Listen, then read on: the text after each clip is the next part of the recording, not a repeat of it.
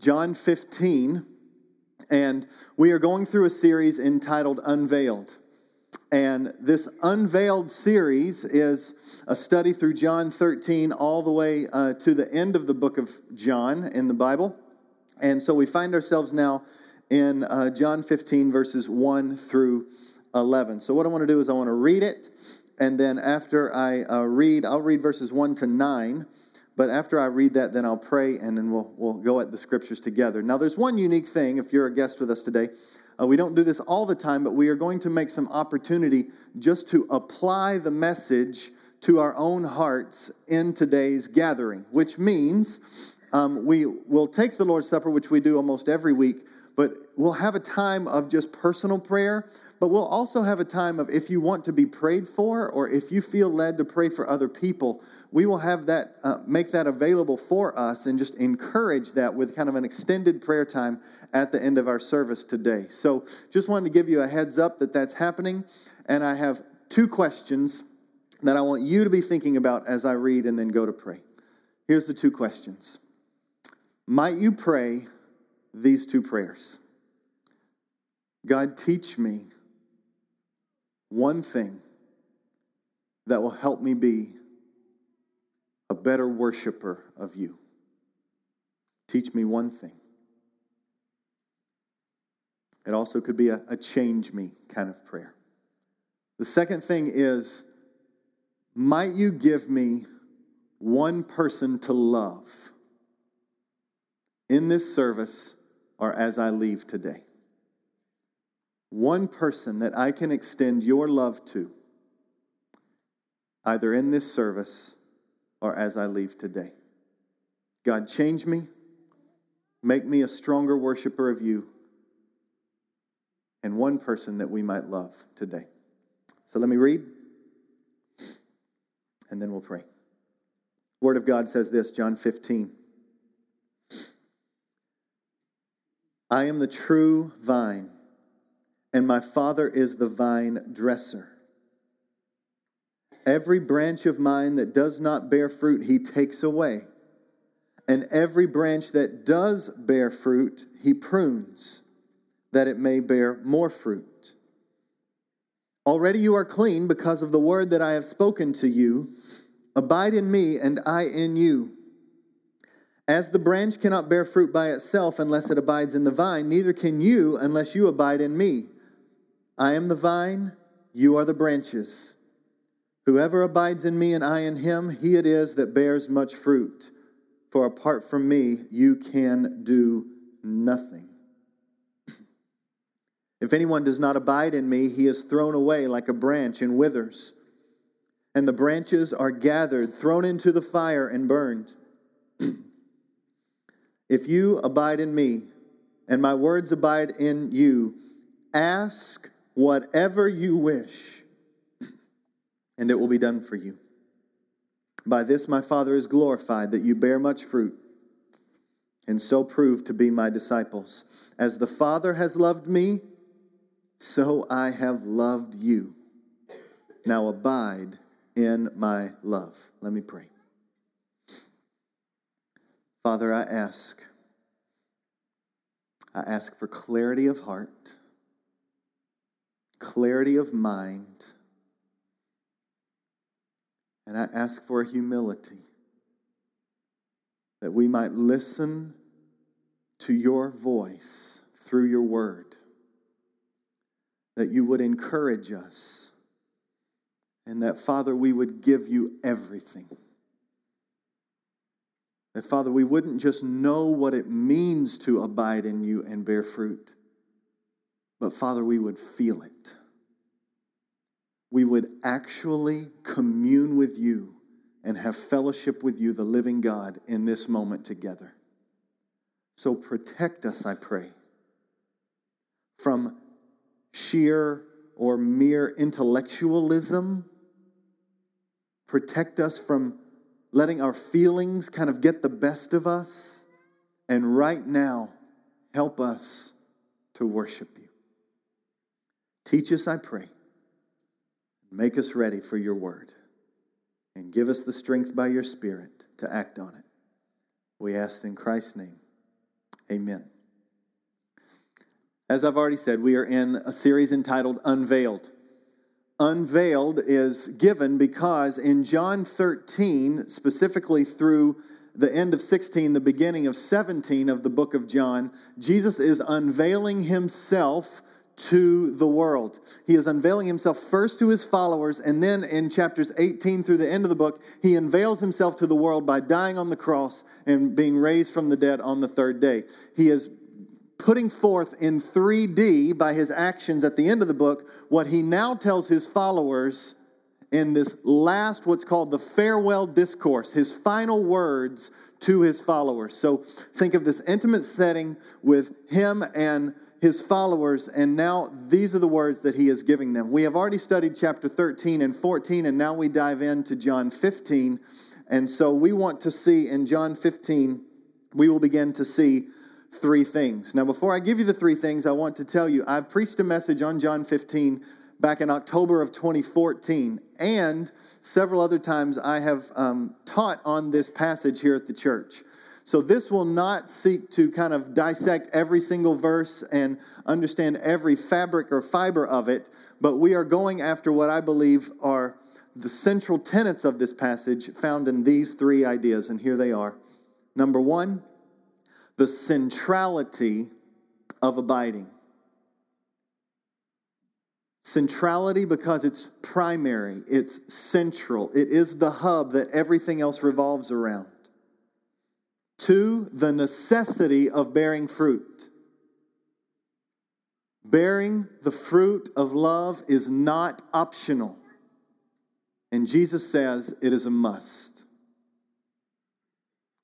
Now, how does the centrality of abiding and the necessity of bearing fruit come together and are sutured together? It is by Jesus inviting us into the opportunity of prayer. Number three. So, the centrality of abiding, the necessity of bearing fruit, and the opportunity of prayer. Now, what we need is we need some backdrop because Jesus starts out with his last of seven I am statements. He says, I am, and then he completes the sentence. And when he says I am, he is alluding back to the Old Testament when God says, I am, and he is claiming himself to be God himself with every one of these seven statements. He is declaring to his followers, I am God himself. I have no beginning, I have no end, I am God. But now, the last of the seven, he phrases it this way I am the true vine. Now, I don't know about you, but as I hear that, that feels just a little awkward. You know, I am a tree trunk. You know, it's just like, okay, I need some help here. Well, as awkward as it seems to us, it was not to his followers because there's background, there's backdrop. And the backdrop is found in the book of Isaiah. Isaiah chapter 5 and Isaiah 27 are the backdrop for Jesus' words here so that they don't land on his followers as odd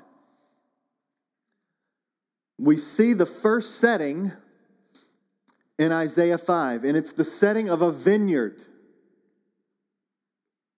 And here's what he says in verse 1 of chapter 5 God says, Let me sing for my beloved my love song concerning his vineyard.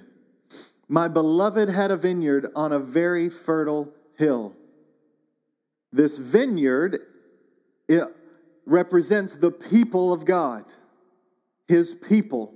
And we get that confirmed for us in verse 7 of the same chapter when he says this For the vineyard of the Lord of hosts is the house of Israel, it is the people of God. And the men of Judah are his pleasant planting. And he looked for justice, but behold, bloodshed, for righteousness, but behold, an outcry.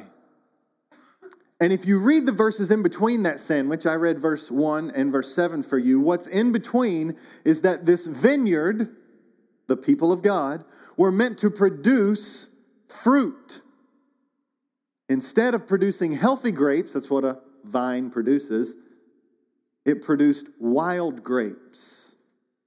The image is they were supposed to bear fruit by remaining in God. Instead, what was produced in their lives was rebellion.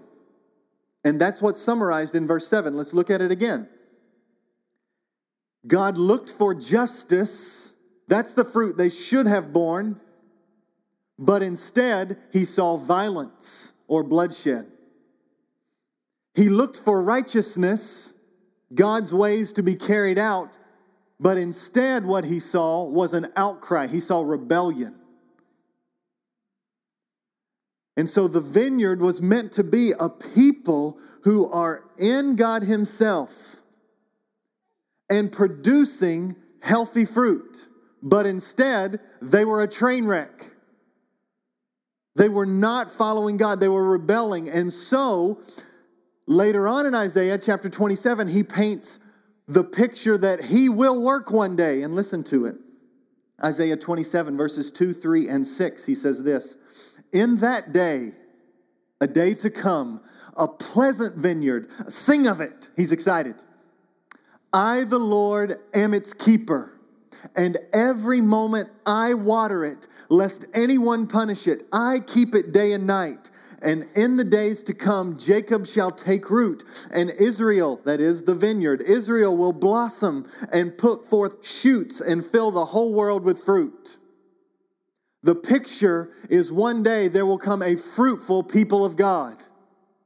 So you get picture one, they were rebellious. The fruit was wild. They were not following God's righteousness. Picture two is that God promises to work and to keep them and to care for them in such a way that they produce fruit to the whole world. How do you get from picture one to picture two?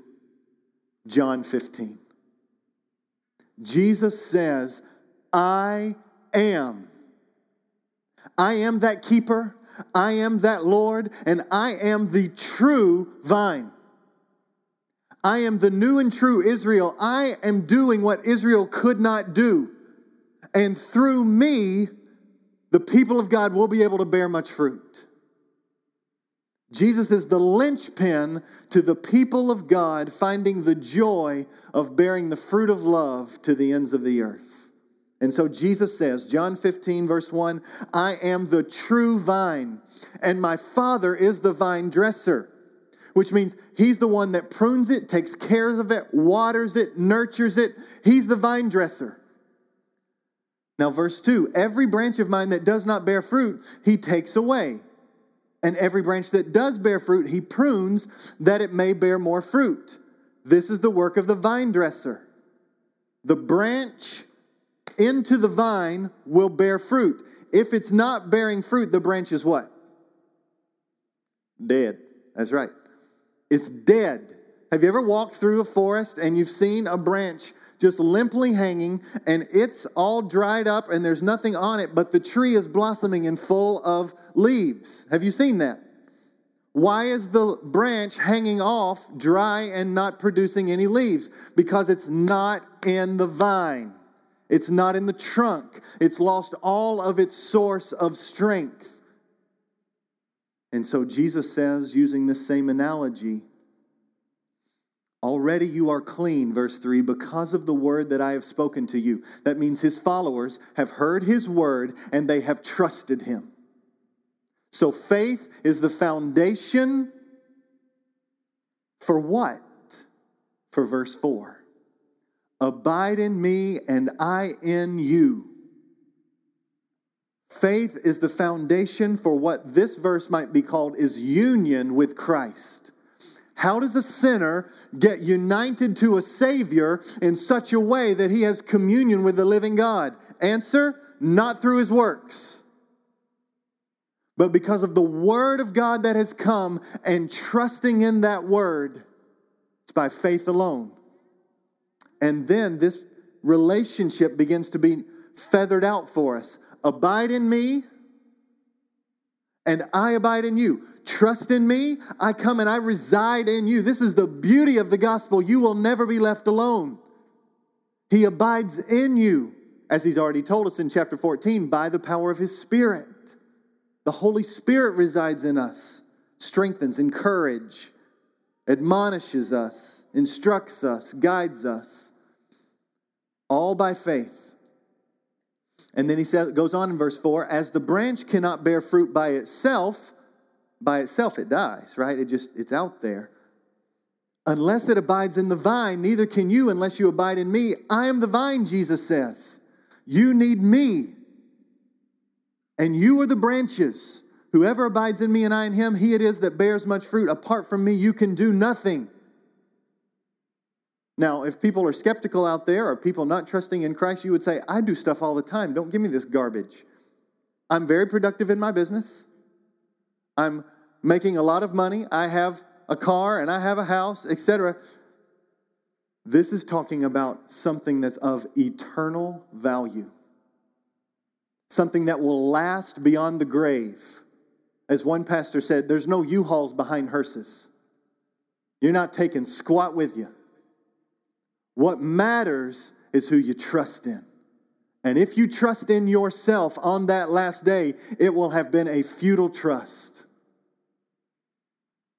But if you trust in the one who did what you couldn't do, who died the death that you deserve, who took the punishment for your sin upon himself, so that if you trust in him, you wouldn't receive the punishment you deserve, who raised from the dead three days later, so that you would have hope over sin, Satan, and yes, over death, and you would have an eternity with him. That's the good news. And your hope must rest in Jesus. And so he says, apart from him, you can do nothing to secure your eternity with the Father. Everything for your ultimate joy and satisfaction rests and abiding in Him. And that's why He says in verses 9, 10, and 11, and I'll read it As the Father has loved me, Jesus says, I love you. And He proved it by going to the cross. You can say a lot of things, but you can't look at Jesus and say, You don't love me. He died for sinners like me and you. And then verse 10 If you keep my commandments, you will abide in my love. Just as I have kept my Father's commandments and abide in his love, I'm speaking these things to you, verse 11, that my joy may be in you and that your joy may be full. What's he saying? The central part of your core joy is going to be found in you abiding in Christ. Now, I've used this analogy before, but I think it's helpful to say again, just so that we understand what abiding is. It's like the mountain climber who goes to the mountain. It's not enough to climb to the top and then run back down. Abiding is going to the top and resting there, looking out over the beautiful view and enjoying the moment. That's abiding in Christ. It is not just, I'll come to you and I need you, thank you, no relationship involved. No, it is, I come to you and I need you all the time.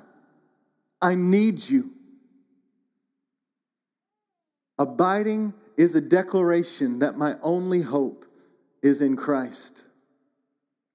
And it's like we hear from those in the Bible. When Jacob said this, he said, God, I will not let you go until you bless me. You are my greatest need. I will not let you go. I need you more than anything else. It's like when Moses said, Show me your glory, O God. Show me your greatness. What I need to see is not all this provision and all these materials. What I need to see is you. And if I see you, I've seen enough. And so, to the degree, he says, if you don't go before me, I don't want to go at all because you've got to be with me. Paul said in the book of Philippians that nothing compares with knowing Christ Jesus. Everything he calls it rubbish, garbage, trash, refuse, compared to knowing Christ Jesus our Lord. David says this one thing I ask, and that is what I'm going to seek that I may gaze upon your beauty and dwell in the house of the Lord forever. One thing one thing is central to our abiding joy and tapping into the joy that is in the Son, and that is abiding in Him. Now, you could get a little confused as you read this and understand abiding. Abiding has two different aspects. You might be saying, well, does abide mean just trusting in Christ in that one moment and he saves me and then I'm fine? Or does it mean kind of an ongoing relationship with him where I abide in him day after day after day? And the answer is yes. It's both. It's trusting Him initially, and when you genuinely initially trust Him, you will genuinely initially continue over and over to pursue Him in a relationship. And so Jesus isn't thinking moment in time only, He's thinking of this is a relationship with me. It is to abide in me over and over. The verb is not a past tense, do it one time. It is something that happens and continues to happen in the life of a follower of Christ. And so, what is central?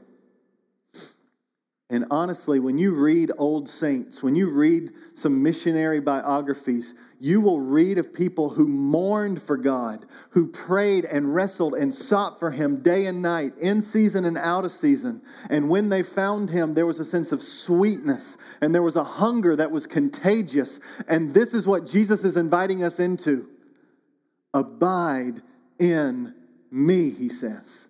That's central to your life. However, what else He says is that it's central so that you might bear fruit. Look at how many times he talks about bearing fruit. Look at verse 2. Every branch of mine that does not bear fruit, he just kind of brings it up out of nowhere because he assumes that we're supposed to bear fruit. He takes away, and every branch that does bear fruit, he prunes that it may bear more fruit. The point of being a branch in the vine is that you blossom. The point of abiding in Christ is not only that you have a rich fellowship with Him, but it's that that love fills you up so much it overflows into how you talk and how you use your hands and your feet and how you listen and how you care. So you might ask, oh, what is the fruit he's talking about? What is the fruit?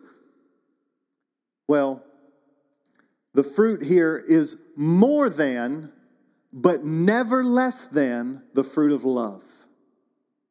He's already said earlier in the book of John, the people outside will know that you're my followers on how you love one another. The fruit that he's looking for is a people who are fighting for unity, who are praying for one another, who are forgiving one another, who are loving one another, considering others better than themselves. And it's so shocking in a self centered world that people will say, Yeah, they're following somebody different than I'm following.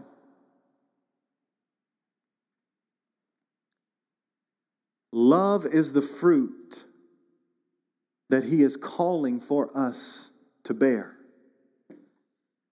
But I said it's not only love, it's more than love because like Galatians 5:22, it's what, what's the fruit of the spirit? Starts with love, right? Love, but then it goes on joy, peace, patience, kindness, goodness, faithfulness, gentleness, self-control.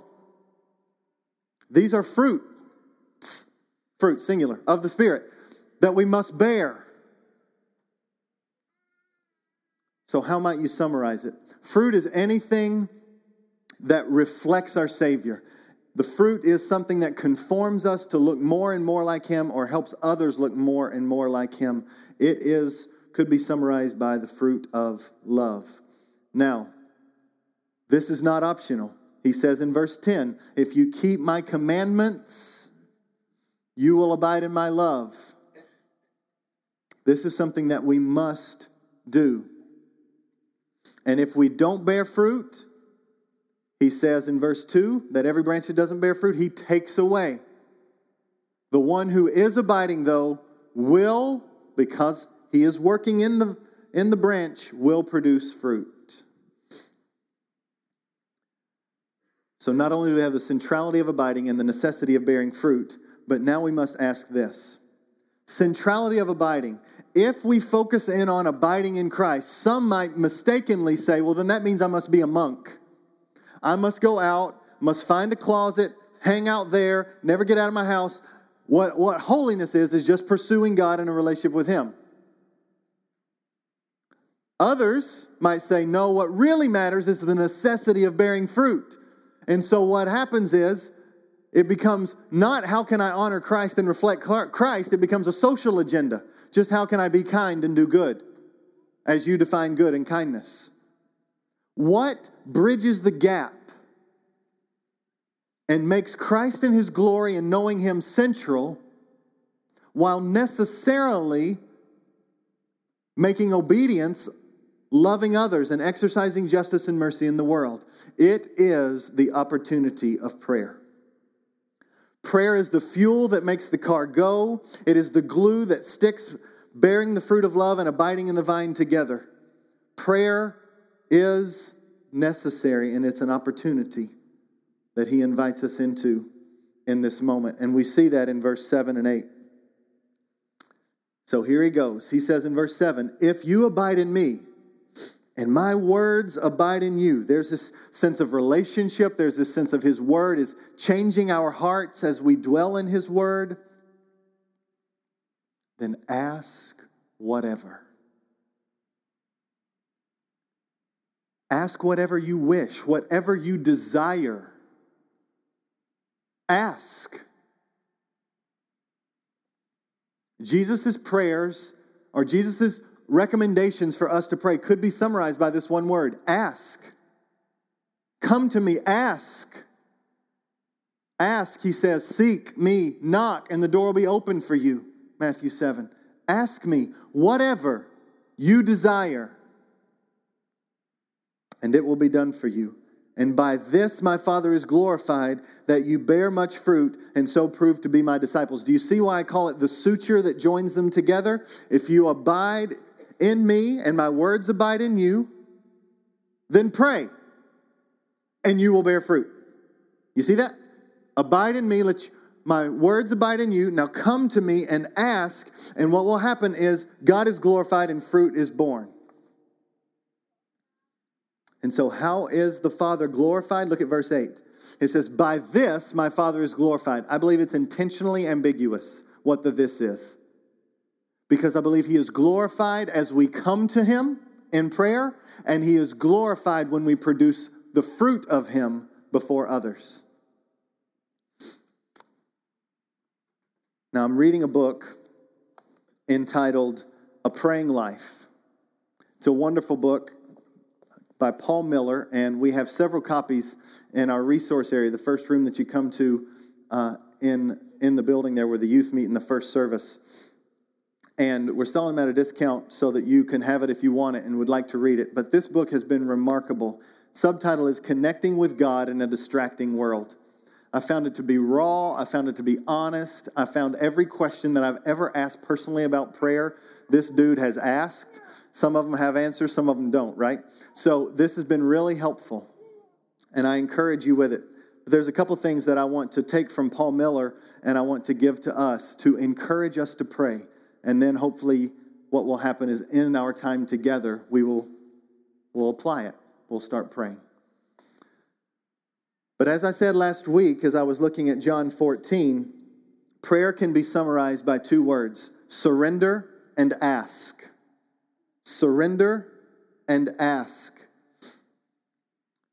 And let's just take asking. Asking. Let me read the verse that was in John 14 last week. It says, Whatever you ask in my name, John 14, verse 13, whatever you ask in my name, this I will do that the Father may be glorified in the Son. Whatever you ask, He wants you to ask. Listen to James 4, 2 through 3. It should be on the screen behind me. You don't have because you don't ask. So ask, he says. You get it? But then he says there's a there's two problems with prayer he's seeking to address here. One is that the people of God don't ask, and therefore they don't have. But two is that they might ask, but what's this say? You ask and do not receive because you ask wrongly to spend it on your passions. To spend it on your passions. There's, there's two ways to act. There's, there's two issues with asking. One is that you don't ask, but the other is that you ask for solely selfish reasons that you may spend it on your own selfish pleasure. And so there's a middle road. These are two cliffs that you might fall off on.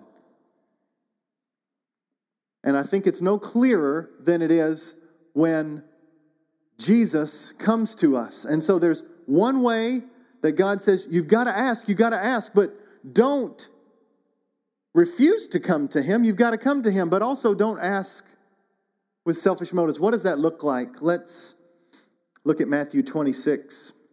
Jesus says this, and going a little further, farther, he fell on his face and prayed, saying, My Father, if it be possible, let this cup pass from me.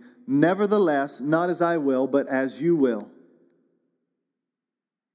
Now, have you ever wondered why he asked at all?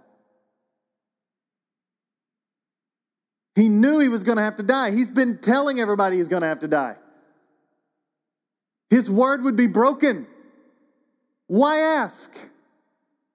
Because going to God in prayer is more than just an intellectual thought process, it is a feeling. It is a giving your heart to God. It is a pleading with Him to change you in the moment. It is a relationship. It's not just mental, it's all of you heart, soul, mind, and strength. And Jesus did not fall off on this side of the cliff and refuse to ask. No, he asked and listened to him. He says, Father, if it be possible, let the cup pass from me. I don't want this. He's raw, he's open. I don't want this suffering. If there's some other way, would you do it? That's the asking. Ask whatever. But then there's also surrender. And this is how Jesus ends his prayer. Nevertheless, not as I will, but as you will. Surrender. You know what is best. You are most loving, and I surrender my heart to you. Paul Miller says this when it comes to the asking part and just sharing our hearts. Paul Miller says this Sometimes we try so hard to be good that we aren't real. Oh, I know this I, maybe this isn't going to happen, or I'm not in the right spot, so, you know, I, I'm not relationally ready to come to God. I got to kind of clean myself up. He says sometimes we try so hard to be good that we aren't real. The result is functional deism, which means it's where we are separated from God. God is far removed and not intimately involved. That's deism. And the real you, here's a beautiful phrase the real you doesn't encounter the real God. You don't bring your fears, you don't bring your tears, you don't bring your frustrations or your, your anger, you don't bring all your struggles, you just bring the fixed up you. But the real you must encounter the real God who says, Come to me and abide in me. You don't get fixed and then abide, you get fixed by abiding, by coming and dwelling. Paul Miller goes on to say this Jesus is real about his feelings, but they don't control him, nor does he try to control God with them. He's real about his feelings, but they don't control him, nor does he try to control God with them. Well, I'm sharing my feelings, and if you don't show up and move in this certain way, then all of a sudden, God, you're on trial and you've blown it, and I'm upset at you. He doesn't try to manipulate God. He's just raw and honest, and he says, Surrender. Whatever you wish is what I want. This is where the psalmist says in Psalm 37 4, Delight yourself in the Lord. Delight yourself in the Lord. Delight yourself in the Lord. It only says it once, but I said it three times. And he will give you the desires of your heart. He will give you the desires of your heart. Ask whatever you wish, and it will be done for you. If you abide in me and my words abide in you. So, friends, ask and surrender. And I just want you to know God is answering prayers all over our church. I sent out an email this week, I put it on Facebook as well, and it sounded probably a little desperate, so I got quite a few replies the, the, the heading in the email was, I need your help. so I'm imagining some were panicked. But I did get a lot of responses. And what I needed people's help with was for them to just take a moment to say how they have seen God answer prayers in their lives. And so I'm going to give some to you. I'm going to give you just a few, a small sliver of all the many answers to prayers from the people of God in this church. And the reason I'm sharing this with you is because I want you to know God hears his people and he's powerful to answer. And so you should be encouraged to go to him. You have not because you ask not. Go to him. He invites you into a relationship with him. So go to him. Listen to some of these. Now, I told the people that I would share these anonymously. And so you're going to hear things like, well, this wife said about her husband. You know, it just feels a little vague, but hopefully it'll be helpful. Okay? Here we go. There was a wife who shared that her husband had to walk away from a job that had terrible influences on him. And I'm just reading these as they were given to me. In the midst of a greatly reduced income, I asked God, and this is a one to start off with I asked God for a real piano, because she homeschools, and piano lessons for her kids for one year. And I want to report that we got that piano and we got one complete year of wonderful lessons. She goes on to share another one. While moving to North Carolina, we knew that God wanted us to come to North Carolina. So we put a contract on our house, and on closing day, we were driving down from Virginia to sign some papers on our new home, and my husband had no job offer. I prayed that God would take care of it. I did not want a mortgage with no job. That's a good plan. Halfway down, coming to North Carolina, her husband gets a phone call with a job offer. The Lord answered her prayer. One more. While pregnant with a child, the doctors saw a large tumor in my child's chest. And the doctors were concerned that he had additional disabilities. We prayed for God to heal him or to make us okay with his health issues. Closer to the end of the pregnancy, after numerous ultrasound and appointments, my son was free and clear of any tumors or debilitating developments. Another person came to me and shared this. The one time I always go back to was where God's hand was abundantly clear was when I returned from Scotland. Having lived among the people that I was trying to serve in Scotland, I desired to live in close proximity to this church that I was attending. After deciding I was going to attend TCC, this Treasure in Christ Church, for those of you who are guests, that's us, I desired to live in downtown Raleigh. Having just returned, I didn't know any singles, only my married friends, and I couldn't live with them. So I called out to God to provide because my heart's desire was to live among the people He wanted me to reach out to. Within a week of the decision to move into downtown Raleigh, God providing an amazing house, two blocks from where the church was meeting, with two amazing roommates that I had never met before. And it was a smooth transition, and God answered my prayers. We had several prayers that were answered just this week.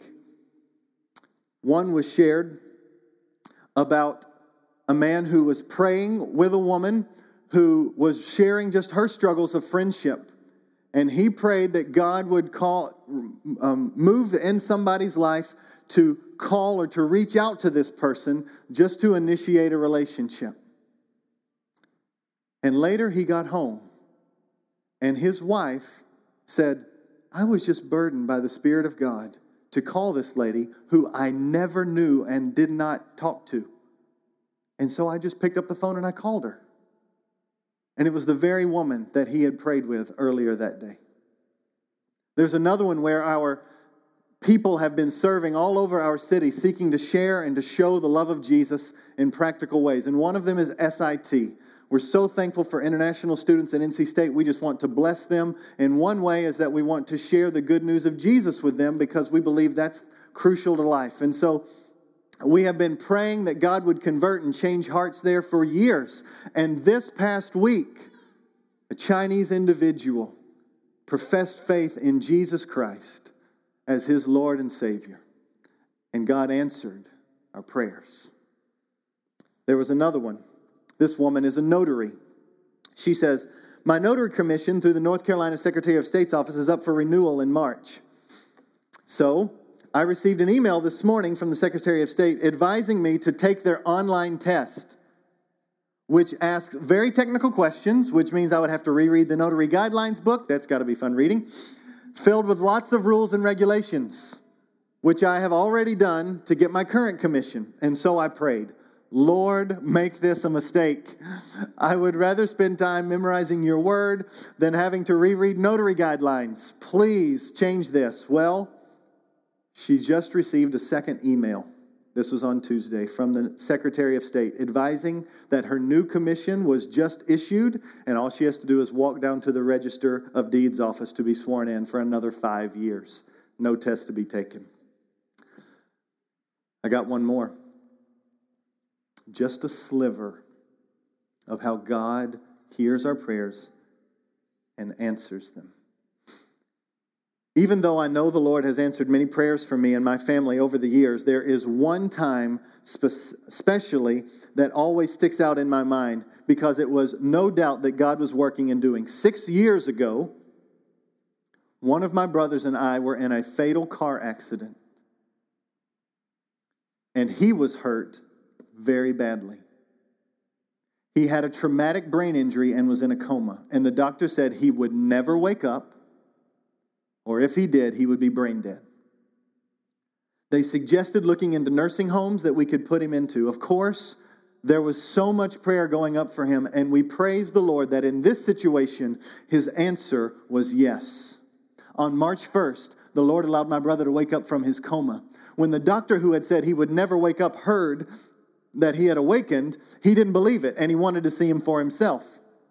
My brother had some memory loss when he woke up, and the traumatic brain injury was still prevalent, but he had begun to heal really quickly at a lot faster pace than usual coma patients would heal. In September of that same year, he got married, and if you would meet him today, you would never know that he has a traumatic brain injury. And next month, my brother and sister in law will welcome their fourth child into the world. The Lord has done great things not only to heal him, but all the many opportunities that through that situation, his word was able to go forth of his powerful work. Friends, God is healing. God is working. God is answering prayer. God's power is unmistakable and his goodness is unmatched, and he hears the prayers of his people. So God says, Pray. Believe me he says. Pray, seek him, ask whatever. And even Paul Miller says, I encourage you to not only seek him, but to write down your prayers so that when he answers them, you remember what you prayed and you can write down the answers. I've been doing that in my phone in an Evernote of just prayers that I'm praying and then how he's been answering them, and so encouraged to watch him work. However, I know what it's like to listen to that and to almost be more frustrated than thankful. And here's what I mean. Some of you might be thinking, well, good for them. It's not my story. Because every single person in here has been told no or has had to wait for clarity. Right? I know I do. I have prayers right now that I'm praying weekly for physical healing, even in my own family, that haven't happened. Prayers for specific people to be set free from specific addictions or entrapment to sin that has not happened. I have prayers for specific people to trust Christ and experience His love and grace for the first time, and it hasn't happened. I have prayers even for money for a gymnatorium that we might be able to serve this community and we might be able to meet in one service, but that has not happened yet. So, what is it? Is it that those people that have these answered prayers, they're more spiritual? Well, I intentionally want to tell you that no, they're train wrecks like you and I. And they would be fine with me saying that. What about these prayers?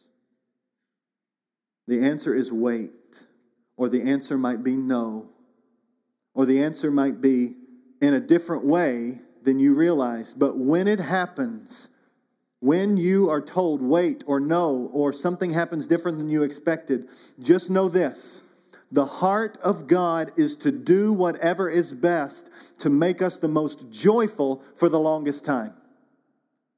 Joy comes from knowing God and dwelling in His presence, and an eternity with Him is the longest time possible.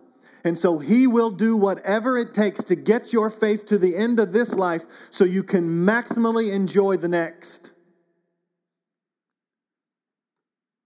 So He answers some prayers so that you would keep going, so that you would see his glory and his power. He says, wait to others to keep you praying and to keep you in relationship with him. He says no to others because they're downright dangerous for you and you don't have the eyes to see it. Or the timing is wrong, but you must rest that our God is always at work. Always at work. And so, He's always changing us through prayer. What's our response? Our response to this should be we must be persistent in prayer. We must not stop praying. We must take everything to him. Luke 18, 1 says this, and he told them a parable to the effect that they ought always to pray and not lose heart. Keep praying. Don't lose heart. Why? Because it's so easy to lose heart. Don't give up. The response is we must persist in prayer. But the second one is we must repent of not trusting Him. We must say, I trust you. I just do. I don't have it figured out. I trust you. The response to this is Our God is good. He knows what is best, and I trust Him. The very first verse we ever memorized at TCC was Every word of God proves true, and He is a shield to those who take refuge in Him. Every single word. So trust him. And so now what we want to do is we want to begin to exercise this message into our lives immediately. Remember the two questions I asked you at the beginning?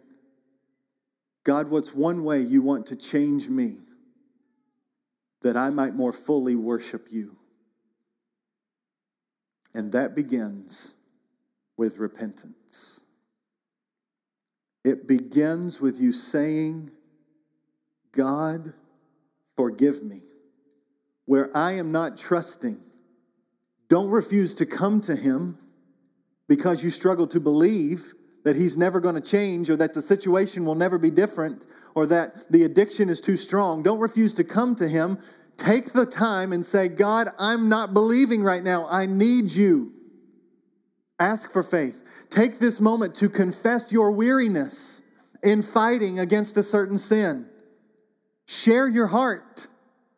Take this moment to pray for strength or for that next step of healing. Take this moment to pray your fears and your tears. Don't wait to clean them up. And take this moment to confess that Jesus is good and that this is the very thing he died for was to bring healing to the sinful heart. It is the sick who need a doctor, not the well, says Jesus. And so when we acknowledge we're sick, that is a step of drawing nearer to our Savior because He is the great physician of the soul.